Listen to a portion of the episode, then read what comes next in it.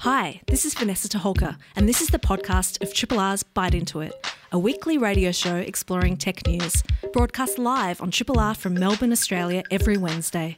Hope you enjoy the podcast, and feel free to get in touch with us via the Triple R website or Byte Into It's Facebook or Twitter accounts.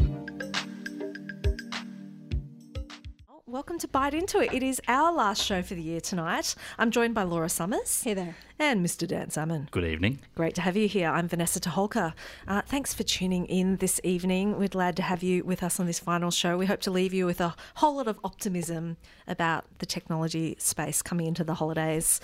Um, but before we maybe get to some of that optimism, um, actually, I'll give you a bit of a flag of what that might look like. We are going to get to know the new Centre for Artificial Intelligence and Digital Ethics at the University of Melbourne. It's um, a wonderful initiative, and uh, we look forward to sharing more information about it. So, what's happening in news this week, Laura?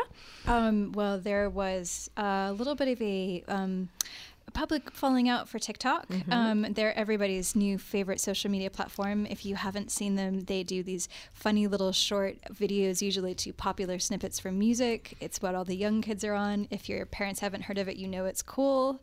Um, but they admitted to suppressing um, creators who they were worried might be bullying targets.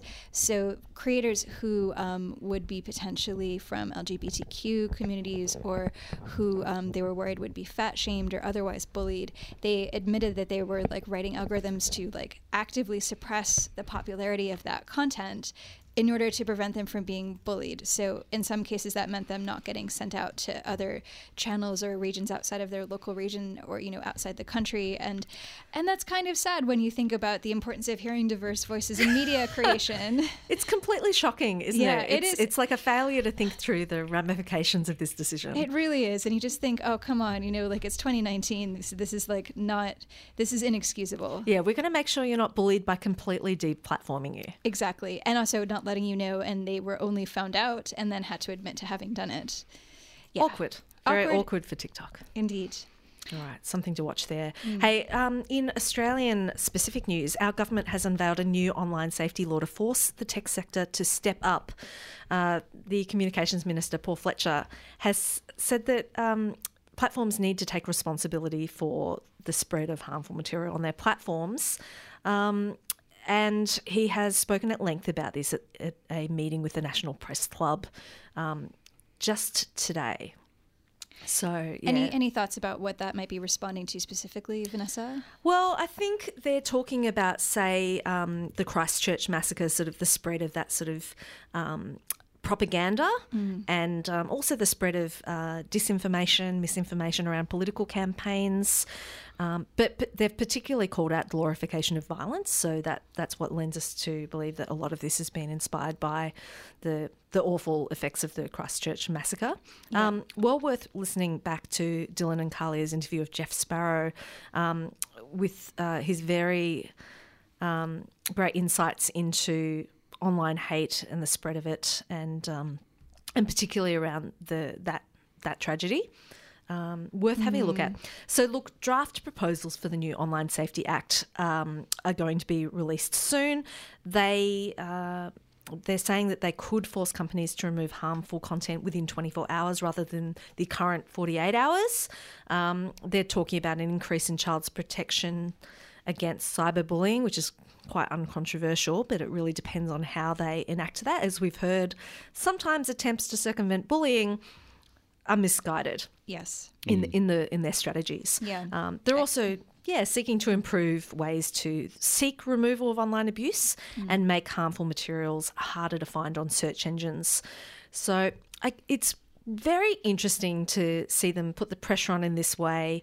Um, yeah, it, it's, it's, just the, the devil's going to be in the detail. I was going to say, like, it's just the hard problem of policing free speech. That's yeah. not difficult at all, right? Easy yeah. to do. Yeah, totally. Yeah. We do it all yeah. the time. Yeah, yeah. We, Um, and, and, and sorry, like, I'll turn off my facetious tap. It's off.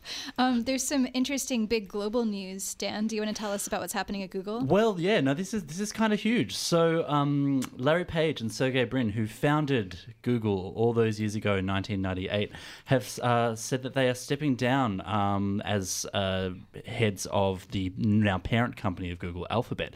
Um, they will remain employees at Alphabet. They'll keep their seats on the board and they'll still keep their shares in the company, but they're not going to be overseeing um, any of the day to day activities. They're passing it on to um, the current Google CEOs, uh, Sundar Pichai, apologies if I didn't mispronounce that.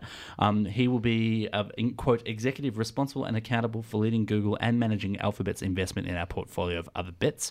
Um, they, they say that they're going to be deeply committed to Google and Alphabet in the long term and remain involved as board members.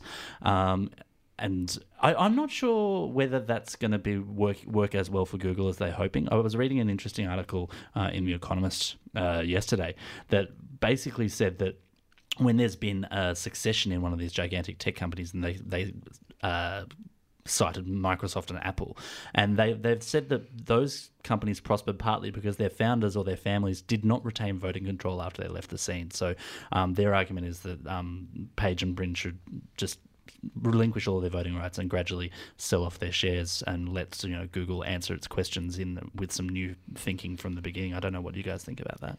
I think it's very unsurprising that this move is, has come now, particularly after they were both requested to front um, Congress in the states and, and talk about uh, what their what their businesses were doing um, and how they were handling um, challenging issues like misinformation on their platforms and whether they had any responsibility for the content on their platforms. And one of them didn't rock up, and the other who did seemed really uncomfortable in those hearings. It's not an area which um, they like to act in, and that's increasingly what the responsibilities of you know CEOs and um, were for you know the heads of Alphabet. So mm. when you have a very technical uh, set of co-founders, I think there's a lot of arguments for moving them um, out of the business making decisions and, and keeping them on the technical side. So it'll be interesting to see how they manage to balance that. Laura, do you have any any thoughts about that as well? Um, well, Kara Swisher, who you all know I'm obsessed with, um, our tech journalist favorite, uh, basically said something which I thought was pretty much bang on that this is actually not that surprising a deal, and they'd already been kind of phasing themselves out or getting phased out, depending on what you think the situation is. Um, that in fact, uh, Sergey had actually, um, not Sergey, sorry, um, Sundar had been uh, in control of the two big products, Google and YouTube, for already quite some time and doing most of the top level decision making. So this is just kind of the logical conclusion of that process. Mm. Um, and yeah, I agree. Like if they're not comfortable getting in front of Congress, if they're not comfortable like fronting these ethical questions, um, mm. um, and certainly like taking control of the overall direction of the company, it makes sense that that you like sort of consolidate that on one front man. And I would condition, you know, my statements on the on the basis that look, Sundar is actually an incredible public speaker and well capable of doing a lot of these things. Precisely. But is it his preferred operating, you know, model? Probably no, you know. And, yeah. and Sergey much less comfortable. Exactly. So yeah, mm. look, I, I, not surprising. Definitely end of an era for those of us who remember Google from back in the days when they were, you know, the misspelling of Google. this is this is actually a pretty big deal. I feel like it's like Ben and Jerry's founders retiring. It's like you know, end of yeah, an era. It's significant. Yeah. Yeah. Um, but yeah, look, we'll we'll follow with interest what happens with Google in the future. All right. Well, we really want to hear more about the newly launched law and computer science. Um, uh, I guess, Centre for um, AI and Digital Ethics coming up after the breaks. Independently yours, Triple R. 102.7. You're with Byte Into It. We have Mr. Dan Salmon. We've got Laura Summers. I'm Vanessa Toholka. Thanks for tuning in. Tonight, we also have a very special pair of guests from Melbourne University. From the Melbourne Law School, Professor Jeannie Patterson, and from the School of Computing and Information Systems, Associate Professor Tim Miller. Welcome to studio. Thank you. Together, they are contributing expertise to the new Centre for Artificial Intelligence and Digital Ethics at the University of Melbourne to be officially launched in March next year. We're really grateful to have you in ahead of that to help uh, set up for our audience what is, you know, the mission behind your new centre. We're going to look at each other. Well, uh, the mission behind our new centre is that you just can't get away from AI applications, automated decision making, and digital technology now. And it's really important that we think about the ethical applications of that technology and also about the law that might control that technology. But of course, lawyers aren't very technical, so we can't do that without philosophers and, of course, computer scientists. It's very heartening to us. Um, we have uh, together been pitching in in the show for you know about eight years, even though the show is about you know 27, 28 years old now. And when we started off with our little tenure here, mostly we'd hear news stories from academics um, from the engineering faculties or from the computing faculties. And we'd always end up asking ourselves questions about the law, qualifying that we weren't lawyers and saying we really weren't equipped to answer questions in that space. We've seen that change in our time here, and you know we're starting to hear so many more stories emerge from the social sciences, from politics, history, um, philosophy, and um, and very very grateful to have news coming from the law. Um, how much appetite are you getting within the university campuses from, say, uh, faculties of computing uh, to, to get the law faculty to help them answer some of the questions in their spaces? Mm, Yeah, uh, quite a bit. Rec- more recently, we see it quite a bit, and I mean, I should notice it's also the Faculty of Arts that, that are members uh, in this. So it's it's a, it's a three faculty uh, program, and yeah, quite a bit. So we have a you know a small group of people, maybe twelve to fifteen academics plus postdocs who are interested in ethical applications of technology, and uh, completely aware of the fact that they don't have the skills in order to do this themselves, and that we do need a much wider, uh, much wider variety. And this this came out of actually the whole centre came out of um, several different groups around the university, multidisciplinary groups applying for smaller initi- initiatives through our chancellery, and the pro vice chancellor rejecting us all and saying, no, no, you need to do something bigger. This is a bigger problem, and you should do something bigger um, than that. Um, I came across a paper a couple days ago, actually, that was talking about the kind of mismatch between legal concepts of justice and the way those same terms are often applied in the research. And I'm curious. So, for example, um, the concept of affirmative action being like antithetical to quotas um, as it's actually implemented in law, but then the way that it might be implemented in a machine learning fairness test could potentially feel like or look like a quota. So, um, I'm, yeah, I'm curious to know how are you tackling this question of language and vocabulary and sort of making normal terms that people from both sides can speak to. Kn- knowing that it's coming, obviously, but yeah, is that is that on your mind? I guess. Well, damn it, that paper's on my reading list. I didn't read it before I came in. I Pipped you at the Yeah, it was post. only two days ago, so I haven't read Sorry. it. You might want to comment, Jean. Uh, well, I, I, I have read a bit of that paper because it's something I've been thinking about with some of my colleagues for a while, uh, which is just um, a lot of the work we're going to be doing is just bridging conversations. Uh, so I think that perhaps, and I wouldn't want to speak for all computer scientists, some computer scientists maybe think that you can take, you can tweak, you can tweak the algorithm and take perhaps gender out of the um, of the selecting of the selecting decision and you've solved the problem where of course those in the humanities and social sciences would think a lot more about associated characteristics um, and indirect forms of discrimination as a way of solving those problems. So I think there's some interesting uh, conversations to happen, perhaps in the wider world, uh, with with what we're doing.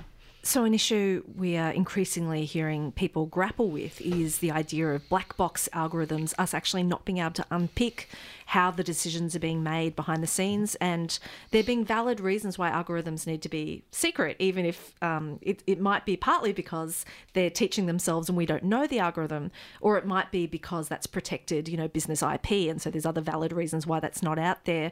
Um, how far are we in developing strategies to kind of address those issues of transparency and, you know, I guess corporate responsibility tying into that a lot? Yeah, it depends on, on what you mean, right? So you can definitely have a black box, but give very good information as to why it made a decision. So if you, for example, give some personal information and ask something to give a decision, and it's and it turns you down. Let's say, for example, you go for a, a loan, um, you could ask, well, um, what would I have to do differently to get a loan next time? And it might be able to say, well, you need more income and you need to cancel one of your credit cards, uh, and that offers insight into what the decision making is but you don't have to reveal your algorithm or your data sources or anything like this. Okay, but maybe that's not a satisfactory answer for regulators who might want to crack into the black box a little bit further. So it really depends on on the particular application, how high stakes it is. I know that those kind of those kind of what I would say explanations are not real great for very high stakes decisions. A doctor's not going to make a decision on, on the back of something. And we're simple. seeing almost exactly that scenario playing out with the Apple credit card at the moment, which is a Goldman Sachs backed product that Yeah. people have not been able to get acceptable answers around. And that's in a highly regulated industry. I mean, um, are our highly regulated um, industries uh, moving fast enough to, to adapt? Shall I answer that one? Yes, lawyer. Um, using Yeah. the same, using the same answer. Well, I guess I guess um, the point is our industries are moving quick, very quickly. So, as you would be aware, we have this new thing called the consumer data right, which is coming to fruition first in the banking industry. So, increasingly, we're going to have automated and algorithmic decisions about what your limit is on your credit card and whether you can get a home loan. Um, so, understanding how we think about um, those decisions is really important. And the first step is actually for regulators to talk to people with expertise like Tim, because we can make up all the rules we like, but if they're not technically possible, uh, then they're pretty useless. And so the counterfactual explanation in the financial sector has actually gained quite a bit of um, credibility as a way of checking or evaluating the types of decisions that are made by an an automated process. Um, and there's two sides for that because in Australia, unlike other countries, we're not just concerned about who gets the loan, we're also concerned that people don't get loans they can't afford. Uh, so we have quite a rich regulatory regime there. And in that context, it may be the counterfactual example is quite useful because we have a framework for understanding the types of uh, checks and balances should be made on lending decisions. And in particular, not lending people too much. Yeah, the, the sort of um, burden of, of care on both sides of the decision and not assuming that the positive answer is necessarily an unadulterated good is, is a good point. Um, Tim, for those listeners who may not be familiar with this concept, do you want to just give us a quick ex- explanation of what a counterfactual model could be for a decision making system? Yeah, so a counterfactual model is a, it's counter to the fact, so it's something that doesn't exist. So in the case of let's let's go to the credit um, scoring thing, it's uh, the the way it's kind of formally defined is I have some attributes such as my income, the loan amount, these types of thing. It's well, show me the closest person, the closest hypothetical person that looks the most like me that would have got the loan when I didn't, or wouldn't have got the loan if I did, or something like that. So it looks a lot like me, and it's able. Then I'm able to sort of take action in order to, in the future, get the decision I wanted. or identify when an um, uh, illegitimate reason is Mm-hmm. used to make the decision as well. Yeah, so if there's someone's had a decision and the only thing that's changed in that counterfactual example is something protected like race or gender, then you know something's gone wrong with the algorithm. Or something associated with race or gender. Yeah, yeah. The proxy proxy, Proxy data points tricky. is, is it is more tricky. Um, actually, that's a really interesting question. How do you uh, do you want to tell us a little bit more about like this idea of a sensitive attribute might be like mapped to data points that may not actually be that exactly, but can kind of reflect like how that that sort of adds to the trickiness of these kinds of tests. Yeah, so I mean, it's just stuff that's correlated with race. So the the first and most famous example was a system called COMPAS in the United States, which was used to. It wasn't meant to do this originally, but it was used to decide whether people should receive um, parole. And it used attributes such as who your friends' networks were, what high school you went to, what your postcode was, not racial attributes, didn't use race, but just it happens that high crime areas happen to also be areas where black people lived a lot and where poor schools were and all these types of things.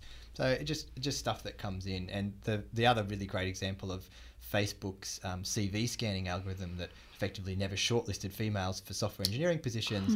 You know, it was it turned out it was spotting things like if they volunteered for the Women in Computer Science Society, that was a bad thing, you know, to, to get shortlisted. But there was no gender written on there.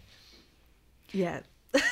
um, I heard an example of um, a, a delivery service that was exploring how to expand into new um, neighborhoods, and it it had basically classified some of the neighborhoods as being like never likely to be um, never likely to be particularly profitable for them. But then this like raises this deeper question: like if you're offering a service that may be seen as almost like a utility, like you know if it's Amazon or something like Google or Facebook, and you then choose not to expand into specific neighborhoods, maybe because they're poor, and maybe that means that a lot of black people live there, or people of color, other people who might be like experiencing bias. Um, does that does do you bear bear corporate responsibility? Um, and maybe that's a good kickoff to you, Jeannie, about like how this work kind of ties into your broader your broader work. Like how how did you come here and like what makes you interested in this question of like algorithmic justice?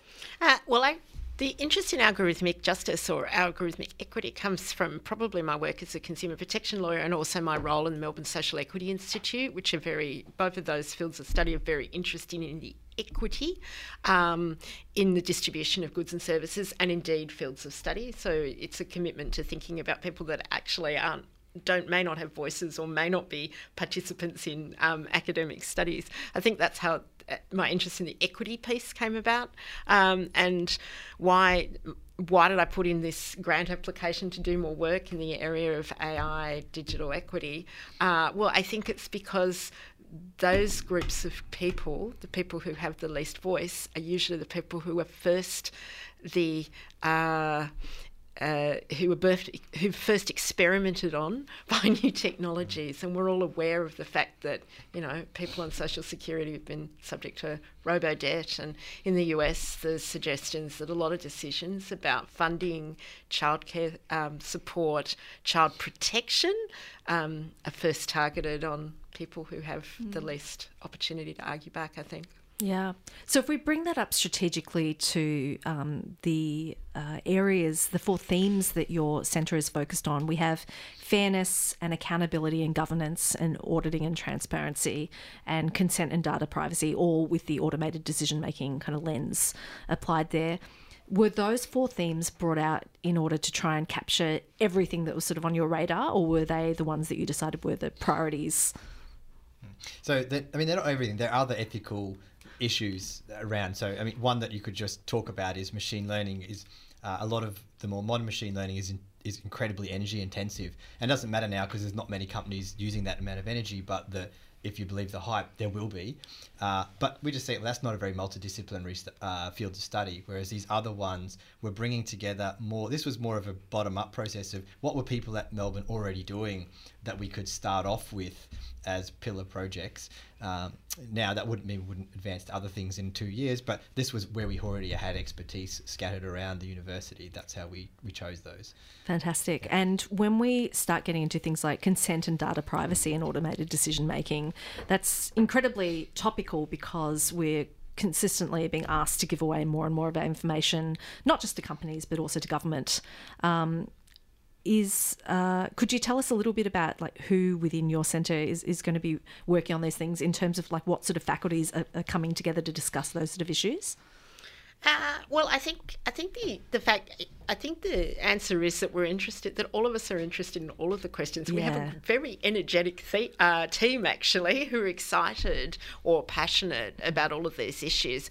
Uh, but the aim is that we want to we can see that there's people doing work across the university that tap into a number of these issues. For example, one of our colleagues, uh, Riva, uh, does a lot of work on the ethics of um, using. Uh, perhaps automation, but also digital technologies to provide healthcare. And the question about you know, how do we think about that and how do we think whether that actually pr- improves health outcomes? Because sometimes uh, technology is used as an excuse to do things more cheaply as opposed to do things better.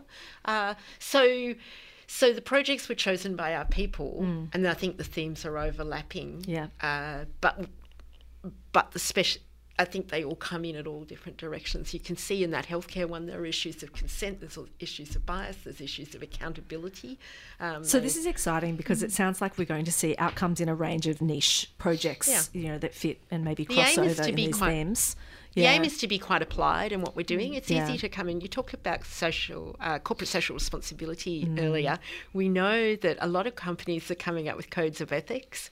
Uh, and it's great. It's great to have codes of ethics. There's a number of people who've mapped the codes of ethics that are applicable in this area, and there are many, many standards. Yes. Uh, and that's great too. But unless we work out how they can be applied and what they mean in real situations, they're not that they're just words. Yeah, and I think that the next step down from some of these codes of ethics is the practitioners we're talking to are talking about we don't always know what the best practices are in these fields. Is that something that we might hope to get um, some insights into from this centre? Absolutely, that's that's the main aim of the centre. Is not more principles. There's enough principles, uh, and they're they as Jeannie says they're good to have, but they're not useful for people to make day to day or everyday decisions or decisions about products and services. And so we're looking to be um, reason we're looking to, to apply these in, in in applied context, and also we're trying to be uh, quite Australian centric in that, and just that we can't compete with the Turing Institute and this $500 million thing at MIT on these spaces, but they're not going to be studying so heavily Australian rural mental health, online mental health, for example, uh, and that's a good, good problem. But we will learn things that we can generalise about those Australian centric. That just sounds so constructive to me because um, so much of the material that's out there already uh, doesn't always apply, and it might be for really interesting reasons, like we've got a really different geography to deal with in Australia, and that brings up different challenges. We've got different infrastructure challenges, the got ways. a- Yeah, and different cultural mores, you know, is a, is a really significant part as well. Yeah, and a different legal system. Yes. And even to the point of um, different sort of cultural values, like I know Tim, you did some um, excellent research on this question of like what constitutes an explanation, and the difference between people's sort of like experience of an explanation and maybe like a technical sort of thorough explanation. Um, so I'm curious to, to hear if you're thinking about how to um, explore what constitutes an Australian acceptable explanation, and do you think there's something different that might not be acceptable in the U.S., for instance, or elsewhere in the world? Yeah, I mean, what? So one of the things my my PhD student Henrietta Lyons is looking at right now is contestability. So how can you contest a decision, and what does an explanation look like when you contest, let's say, a government decision? She's focusing on government decision making there, and that does look um, somewhat Australian centric. It's going to look different for Australia, but we will learn things that will apply to people with similar legal systems. Um, but it's it's Australian specific. So, as well as having very, um, I guess, research that's more on the theoretical side, you know, the conceptual side, would we potentially expect to see um, the sort of research that comes out, which would be a collaboration between, you know, uh, computing and law faculties on something like a bot to contest contest, contest things, like you know, contest legal sort of things? Because we've seen a lot of legal bots pop up around the world. You know, are you looking at those sort of, I guess, tactical kind of outcomes? A fairness bot, Vanessa. Yeah, I'm just saying. I immediately want it. Yes. Well, can you build it for well, us? we actually quite like a privacy bot. In mm. fact, that would be fun, wouldn't it? How- Yeah. the bot that protects your privacy. Mm. And at Melbourne Law School, we actually have a program where we've got a lot of students that are actually creating apps and chatbots that are aimed at bridging some of the issues to do with access to justice. Um, and I think we'll be working with that program. But I guess the question we might be interested in is to come back to the point I made earlier is why do we have to use bots to provide this sort of advice? Who are the people that get this advice? And is it really helpful for them? And moreover, if we did want to help these people, what would the bot actually look like? What would it do? And so we have we, we can't talk in too much detail. We have a, a potential project that we're, we're looking to fund now with the social enterprise that are building a chatbot for a marginalised community, but they're using a Google platform, and that that data will go to Google, and they're interested in well, what's our responsibility Yeah. for keeping this data private? And what does consent look like when you're dealing with people that perhaps don't have a lot of choices, um, which we come up again and again? Like, um, I think the truism that the children of Silicon Valley aren't allowed to use digital technology and they don't have any uh, home devices in their home. Or San Francisco being the first like city to ban facial recognition. Yes. Yeah. yeah, we come back to the Australian focus there, don't we? That's that's not our journey, but we need to start thinking about those sorts of questions and who gets to choose where this technology is deployed, um, and and who gets to co-create it. Um, perhaps one one kind of like concluding question. eh, Like I'm so excited about this interdisciplinary, cross-disciplinary approach. Um, how are you thinking about bringing in people from social sciences or arts faculty and law and computer science together to work together? What what's that going to look like? Uh, well, we've we haven't got a um, arts person here today, but we have a philosopher on our steering committee, which is great. Who doesn't love a moral philosopher? uh, and I think we'll, our first year we'll be running a lot of workshops and get-togethers to try and get people to talk to each other because, as I think you started with, sometimes the language is different. The other exciting thing that we're doing, that the centre is doing, is we'll be teaching a subject next year for um, university students. First year students will be able to take it if they want, which is actually on AI uh, ethics and law. So one way we're bridging that multidisciplinary divide, that disciplinary divide, is starting with students, is, is to work with students as as well as our academic colleagues. Yeah, and, and it's important to note. I mean, we we put in different funding sources. They were already multidisciplinary. We have people in computer science working with people in law. I work with people in social psycho- in so- social and cognitive psychology. That's happening. It's just we want we want to build those networks stronger, and that's that's how do we do that? That's our job uh, from from March. I mean, already we, we're thinking very hard about this. And we've got some great artworks as well. We'd like to see more art in the space. Oh, it's so important when we're in a in a field that's ripe with misinformation, and we're always trying to figure out how can we communicate differently and better. And yeah, it really is going to take multidisciplinary solutions. Um, look, it's incredibly exciting to be hearing about um, the the new Centre for AI and Digital Ethics. If you missed that, do check it out at law.unimelb.edu.au slash centres slash c a i d e or CADE. Um, it's launching in March. Well worth finding out more about. If I was a student, I'd be super excited about enrolling in these things. Where were they when I was studying computing? um, I fear, Professor. if, I fear if you had them when we were studying, that we, we might not exist. This might need exist. Might- No, might- don't be like that. Yeah. We'd like to say a big thank you to Professor Jeannie Paterson and Associate Professor Tim Miller from Melbourne University. Thanks for being with us. Thanks very much. Pleasure. Triple R on FM, digital, online, and via the app. On Triple R. You're with Byte Into It for our last show for the year. We have Dan Salmon, Laura Summers, and I'm Vanessa Toholka. Thanks for listening. I hope it's still nice and balmy out there. It's been getting chilly too quickly these days. Hopefully, summer will catch up with us soon. So, um, Laura, on the Breakfasters end of year broadcast, the OB on Friday, I have been asked to talk about dating apps because it's coming into summer. People are feeling frisky. But what have you got for me in this space? Well, look, we, we, we know that people love to make a new dating app, and that's always like a field of interest. Um, but something that's come out recently is that one of the projects that the now late Jeffrey Epstein um, funded from the renowned Harvard Medical School geneticist George Church is, in fact, a new breed of dating app, and it is extremely concerned with. wait for it genetic purity Oh, and it is exactly as terrible as it sounds. It is particularly concerned in preventing matches, which could result in one of 7,000 identified diseases and genetic problems, um, and therefore will not match you with anyone. So you, you're obviously required to take a full spectrum DNA test in order to like participate in this dating app, which is immediately I don't know about you, but like barrier to entry seems a little high. I tend to be I'm like not giving them my DNA. yeah, right. What could go wrong? Yeah. And then they tell you that they will not show you who you were chosen not to be matched with based on this genetic screening. So, yes, let's be clear this is pure eugenics. And it's perhaps unsurprising coming from the guy who wanted to spread his seed across the human race, Jeffrey Epstein being like Yeah. famous for having essentially a harem of young women and trying to impregnate as many of them as possible. Yeah. Dan made a like creepy shrug face, and like Yeah, that's nah. pretty much my feeling about even this whole. just hearing the word purity next to um, genetics is horrifying as if that concept even exists you know it is shocking Yeah, so basically, we don't know what this app is going to be called or if it will see the light of day. Hopefully, not. Um, but if it does, make sure you steer clear of that one. Maybe try Bumble instead. I'll give you a range of alternatives Yeah, and tell you the good Vanessa- news on friday Vanessa will seed you with like a bunch of much better alternatives.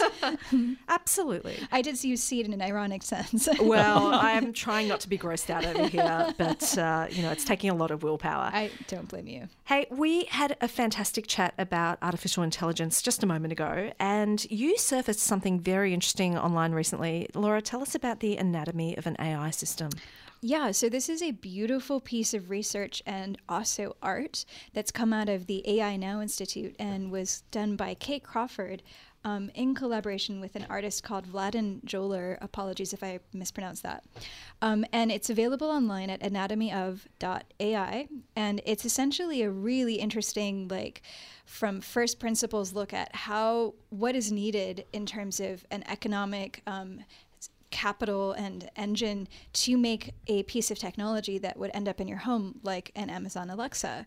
Um, so they look at all of these attributes, like um, the mining and the raw rare earth materials that are needed to be pulled out of the earth to build this thing, and they look at things like the rarity of those minerals. Um, they explore sort of the human interaction aspect of it and like the ways in which we are given agency and then not given agency um, to interact with something that could potentially be listening to us 24 7 and possibly recording that data and possibly using it for purposes that aren't for our own benefit. Um, and yeah, it's it's a really beautiful diagram, and it's quite interesting because you can interpret it from top down or left to right. Um, and I'm going to get this wrong. One of them is, I think, um, systems of economic power, and from top down is time. I think so, from the beginning to the end, if I've interpreted that correctly. I love Um, the way it also takes you from, say, human operators through um, to them interfacing with all sorts of like domestic level infrastructure up to internet infrastructure, who's really providing the backbones of that. You know, talking about, you know, like Amazon and their AWS sort of platform and, and um, you know, AVS sort of ones. And they each each of these sections in this map is accompanied by um, a short essay. So the entire thing is comprised of 21 short essays that are kind of distinct little nuggets. It's actually really beautiful. It's like a series of cones. There's something very poetic about this, and I, I really love that because it sort of brings an artistic and poetic sense to this deeper problem and to this question we were talking before about like different modes of communicating systems problems. Here's a great example of a way to tackle that. Well, I really appreciate that this um, opens up understanding of an AI to uh, different sorts of learners. And if you are a more visual person, you know, you might want to dive into it in, in certain ways. I think also some people need to see the connections between things to really, you know, start to understand even the individual piece that they might be focused on. Uh, it's nice to see something broken down in the sense of an anatomy when what's been more common these days have been ecosystems, which are very helpful as well, um, but often we don't get down to this level of detail. As we're starting to use, you know, algorithms and machine learning to do more of the, the hard work for us, it becomes increasingly um, viable to hold a really complex set of information uh, in, uh, I guess, in your thinking sort of brain at the same time, you know, because you're using a virtual brain to do it. So it suddenly becomes really important to do this. We're at a point in time where we might actually achieve, you know, uh, supply chain. Uh, transparency on really complex sort of supply chains, and this sort of anatomy is like a vital contributor to being able to solve those sort of complex problems. Yeah. Yeah. They even, one of the essays speaks specifically to this problem of spl- supply chain transparency and sort of speaks to some of the um, exi- examples of technology supply chains that are, you know, really complex sort of branching tree networks and they're almost impossible to map correctly um, to understand like the impact of every one of those suppliers or suppliers of suppliers et cetera. Um, and i think that that is like very much one of the challenges that our, our cognitive space struggles like to have bandwidth to absorb but maybe is a good application of ml maybe that's one of the things we need to use ml for is to help us understand and come to grips with the impacts of these systems We're in the middle of a climate emergency where Yeah. people are talking about the, the wicked problems, the unintended consequences of, of trying to fix one thing and then having knock on effects in other areas. It's only by harnessing um, this sort of uh, ability to take on the, the complexity, which just let's face it, our human brains aren't that great at doing. That we'll start to crack these problems. When I'm radically optimistic, that's what I kind of think. you mean it's not just one more dopamine hit vanessa It's a very pretty diagram. I mean, there's, so, oh. there's some dopamine hits here for sure. definitely um, yeah and they certainly they grapple very deeply with this question of like you know the reusability of technology and like the sort of des- design for consumption and, and disposal as opposed to design for reuse and like re- recovering these rare earth minerals so i certainly think um like which you know like the question of like the life cycle of a piece of hardware and technology is like you know almost entirely unexamined and certainly never baked into a pricing point so that that's something that i think is is deeply entwined with climate change and with like our disposable culture and is something that we have to come up with alternate modes of grappling with and also thinking about designing alternate features. So, what do we know about who put this anatomy of an AI system together? Oh, well, Kate Crawford is um, she's one of the people who was well, um, w- sorry, well known, well recognized for being one of these um, AI, uh, sorry, Google um, walkout leaders. So she was at Google. She was leading an ethics group there, as well as being one of these co-founders of the AI Now Institute. Um, and she's done a bunch of research. She also did a really interesting research piece on the carbon cost of um, deep learning, which Tim referred to earlier in our chat, but we didn't talk about the sort of details that came out of that. Yes, I mean, people have been gradually talking about carbon costs of, say, uh, uh, cryptocurrencies and uh, deep learning and all these other intensive hardware. Yeah, like you know, requires lots of boxes and lots of compute and lots of power. electricity. Yeah. Um, yeah. So one of the, I think um, there was there was some stats on there that were actually like completely shocking even to me, who I thought I was reasonably around this. So some of them were like the the power used to train one deep learning model that they examined was more than the lifetime carbon cost of 14 cars. Um, which I don't know if that's surprising to you, but it really surprised me. That's that's a lot. Yeah, like the lifetime cost, not just like running it once, but Yeah. like 14 cars is Yeah. it's, it's a reasonable amount. So, Yeah. um, you know, that thing that Tim alluded to, which is like, you know, right now we only have a few companies running um, these scale of deep learning training processes, but if we expand that, we need to either get really serious about green energy really fast or come up with ways to make them less compute and less energy intensive very fast. Mm. Otherwise, we're going to use our entire carbon budget up on deep learning, which is probably mm. not that important right now compared to every other technology. Another parallel between this particular research piece and the interview we had earlier this evening um, is that Kate's collaborator, Vladan Joler, is a professor in the Academy of Arts at the University of Novi Sad and the founder of the Share Foundation, which is interested in research and data investigation lab for exploring different technical and social aspects of algorithmic transparency, digital labour exploitation, invisible infrastructures, and technological black boxes. This is exactly the sort of pairing of disciplines to help understand the complexity and um, start to build solutions that So we're Tim and talking Jeannie, about. we're throwing the gauntlet. This is the standard. You have to come up with. I think that I think they're uh, happy to happy to aim for the stars. Yeah, absolutely. And I'm teasing, but yeah, this is this is this is absolutely the kind of outcome that I think is like bigger than any one discipline could imagine on their own, and that's why it's exciting. Yeah. Triple R. For the last little bit of Byte Into It for the year, we have Laura Summers, we've got Dan Salmon, I'm Vanessa Toholka. Thanks for tuning in. It has been a very AI focused discussion this evening. Um, it's it's super topical, and we're really uh, consumed by the potential and the, and the risks in the space. Uh, an article has come out of China this week um, looking into artificial intelligence being used um, in augmenting judges' decisions and verdicts. And uh, one of the examples that they have is that there's a chat app being used to help inform some of these decisions. Uh, so China's making all sorts of inroads into what they're calling cyber courts. Uh, maybe it sounds cooler when they're when that's translated, um, but they're encouraging digitisation to streamline case handling because, like many courts around the world, courts, uh, legal systems, they're just drowning in volume. Uh, so I do like that it's on WeChat, which is China's answer to everything, every single thing, like transaction, chat, all goes. But yes, in this case, people um, in China can actually submit things like case file hearings and evidence exchange without actually appearing in court to try and reduce some of that Yeah. like administrative load. And it is streamlining it to a, to a certain extent. Since March, they've uh, handled three million cases, which I mean is a huge amount for any particular court. And I mean, it's possibly a drop in the ocean when you've got a country of nearly two billion people. But that's that's a lot of processing and a lot of um, decision making by someone who is, or by a, an entity that is meant to be objective. I suppose it, it it makes sense, but at the same time, a whole lot of law seems to be about the argument, and